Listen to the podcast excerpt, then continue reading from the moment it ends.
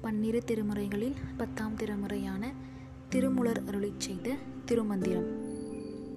பாடல் எண்பத்தி ஒன்று. தமிழ் செய்யுமாறு என்னை படைத்தான். பாடல் பின்னை நின்று என்னே பிறவி பெறுவது முன்னை நன்றாக முயல்தவம் செய்கிலர்.